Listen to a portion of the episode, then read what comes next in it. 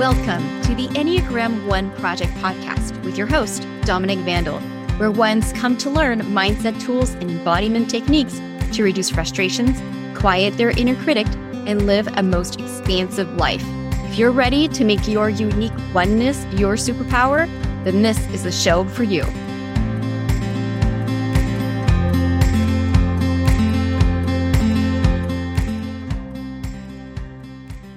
Welcome, everyone. You're listening to the Enneagram One Project podcast, episode 15 Become a Fan of the Unplanned. I just had the best experience ever this last week, and I think I owe it in part to becoming a fan of the unplanned. Yes, even as a perfectionist, even as an Enneagram One, it is possible to lean into the unexpected. I am not saying you need to run into the discomfort, but you may want to consider opening up to the possibility that something wonderful, bigger, better, or just simply more interesting might happen in the unplanned moments. And that is really worth intentionally soothing your nervous system and the drama that your brain will present to you to keep you safe. Because remember, your brain wants to keep you safe at all cost. And that oftentimes means not making space for the new or the unexpected. In today's episode, I will share why becoming a fan of the unplanned is expansive for us ones, and also where to even begin if it sounds like something you'd like to do as well. Now, for me, I didn't have a roadmap or framework that actually sounds counter to the point to have a structure to help you become a fan of the unplanned. I'll just say here that I don't think you need to put yourself in complete discomfort to create small but impactful shifts in your life. If a plan helps you to open up to the unplanned because you see it as a cushion or a bit of a safety in this unknown journey, then I'm all for it. As I said, I really wasn't striving for this at all in my life, but it dawned on me this last week that many of the goals I had set for myself made room for this beautiful byproduct. And honestly, it's liberating and makes unforeseen obstacles so much easier for me to handle. Here's how I became aware of this shift for me. I was just at a conference for the coaching school where I certified, and it was the absolutely most pleasant experience for me. And I was shocked because at some point in my adult life, I developed social anxiety, anxiety of crowds, and nothing, like none of it popped up in my brain. I really had a blast. I made very few plans for this event slash holiday, not on purpose, mostly because I didn't make the time to do it before leaving and it wasn't a problem. In the past, I would have planned most of the day's activities especially where I'd be eating, um, all of the things. But not this time. When my friend asked Tuesday night if I wanted to go for a hike Wednesday morning, I, I was ready to say no, I don't do hikes. And in fact, in my head, I kind of had already said no. So the next day, she asks me again on Wednesday morning. And instead, I ask myself, what would be the gain? And if that gain would outweigh my concerns. And it did. Now, there was a little back and forth. It's not as if I magically said yes to all of the things, but I figured, hey, why not? I didn't have the right outfit, the right shoes, the right equipment, but we made it work. I made it work. I chose to calm my brain a lot at the beginning as I was getting ready to go on this hike because it really thought I was headed for disaster. I mean, it offered it all. Dom, you're going to get hurt on this trail. You do not hike. You're so out of shape. You won't be able to keep up. You'll slow her down. You don't want to slow her down. I mean, it really threw everything at me. To each, I responded with, Yes, that might happen.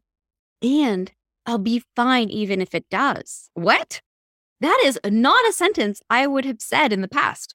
I knew there was no way I'd be able to pretend to be good at this Zero way. So I wasn't afraid that I'd be found out for being not that good, I chose to calm myself, be vulnerable with my friend, tell her what I believed to be my truth. I told her I was all in if she was okay with maybe having to go slower than her usual. So, so freeing. Here's me, no fluff, take it or leave it. I'll be fine either way. So I went on a hike. I supported myself however I could before by choosing mismatched clothing that would keep me physically comfortable, but mostly calming my brain when it offered one of those thoughts, the ones I said before. Like, I can't do it. You can't do it. You're going to get hurt. I had so much fun. I enjoyed company from two of my dearest friends. I moved my body more than I had in some time, and it felt great. My body let me know when it was too much, and I listened. And it also told me that it could still do a lot more than I gave it credit for, and I listened. I wouldn't have had this level of connection with these two ladies, and I wouldn't have had this experience of my body if I had refused to do something unplanned. Becoming a fan of the unplanned is so good for us perfectionists because we get to develop trust in ourselves. What happens is that we can't overthink for once. We can't overthink on the event or the situation. And if we have the tools to notice the brain's attempts at keeping us safe by trying to scare us, then we can soothe it. When your brain tries to keep you safe, it will offer very reasonable ideas and thoughts. It will often seem to you that you are being smart and wise and discerning. More often than not, those are actually limiting beliefs. They limit you from going after your next expansion or just new experiences. These unplanned experiences allow us to practice the skill of letting go of what we can't control. Those are all the things that scare us, aren't they? We can't control how others see us. We can't control how an event will unfold. We can't control what's outside of us, which is why we hold on so tightly to showing up perfectly. It's a false sense of security. If there's nothing I didn't plan for, nothing I do incorrectly, then others can't cast me out. Talk about me. And if there's nothing that happens that I didn't plan, technically I control all of it. It's not true. It's downright exhausting, for instance.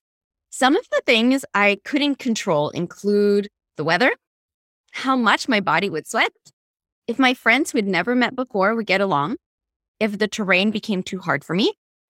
I'm being totally honest with you because if all of these things came to my mind, I imagine some of them would be concerns for you, or at least some of you. In the past, I would have obsessed over all of these possible issues, finding ways to micromanage. This time, I let them go. What I could control, and control is a much harsher term than what I want to use here. It's more like what I could decide on and follow through with. And what that was for me here was my experience of whatever happened. Control implies that I might force myself to believe something I, I didn't believe. And that's just not something I'm in for. I did decide I would find ways to enjoy myself, check in with my body, and connect with my friends. I absolutely followed through on each of those. And my experience was really great. The outcome of not having the chance to overthink and letting go of what you can't control is deeper self trust. Things will happen that you didn't anticipate, and you will surprise yourself at how well you can manage and maybe even have more fun with whatever comes your way that was unplanned. The more you make room for this to be a possibility, the more often you show yourself how deeply capable you are, not as a facade, but really, truly, and completely. This brings me to where you could start in order to plan for becoming a fan of the unplanned. First, you want to see what your brain does naturally and work with it, not against it. What I shared with you today is where my brain typically goes when it tries to keep me safe. Yours might go there as well, but it might go somewhere entirely different. What is that for you? What limiting beliefs will it flood your head with in order to keep you safe? For some of you, it might be highly focused on making sure you are physically safe or that you stay within your group. Or it's super focused on what others think of you. Just start taking notes whenever you go do something unplanned. What does your very smart brain start to think about? That's going to be your hint. You want to work with that. You want to anticipate that. Second, start small by putting yourself in situations on purpose. The mini steps. In order to build a bit of comfort for the unplanned, you need to start going toward it. I recommend doing it in small doses as you build your capacity to be in those moments and situations. You can do this in so many ways. You can, for instance, ask friends to invite you to do something that's already predetermined, but yet not knowing when they'd ask you to go. So, see what I did there? Not every single aspect needs to be unplanned. Start with an aspect at a time if you have to. It's just like a muscle. You will grow it by doing it. And third, remember you can do whatever you want. Stop the experiment or get out the room. That's okay. This is really key because there's no medal for doing the unplanned perfectly. That's not an actual thing. You are giving consent to yourself to do this experiment and you can take back consent at any time. Just to give you an example, at this conference that I mentioned earlier, it was in the US and I was coming from Canada. I had no idea what to expect in terms of COVID safety measures. The organizers had certain measures in place, but it was at a hotel. So honestly, I had no idea what other people might do. So I gave myself permission to leave at any time if I no longer felt safe. Sounds a little bit like, uh, of course, you always have permission, Dom. But I will tell you this as a student, I've always been the student that goes somewhere, goes to a class, sits down, and doesn't move practically an inch until it's over. And so for me to give myself permission to move out of a situation if I didn't feel safe, it's actually a big step. So I'm offering it to you. And it's really always available to you, even if you are working toward a goal, such as becoming a fan of the unplanned. I really love being able to help perfectionists build that self trust and help drop that shame of not living up to perfection. Becoming a fan of the unplanned is such a fun and light way to do that. I do hope that this discussion sparked some ideas maybe even some goals and projects that you could incorporate becoming a fan of the unplanned into. I am having a blast using small and big projects to be more of myself, deepen my self trust, and take up space in this world. If that sounds like something you'd like for yourself as well, then you'll want to check out the Work With Me tab on my website. You'll find everything you need to schedule your first call with me over at dominiquevandal.com slash links. That's D-O-M-I-N-I-Q-U-E-V-A-N-D-A-L dot com slash links, L-I-N-K-S. There, you can select the Work With Me tab. Super simple. Until next time, love to each and every one.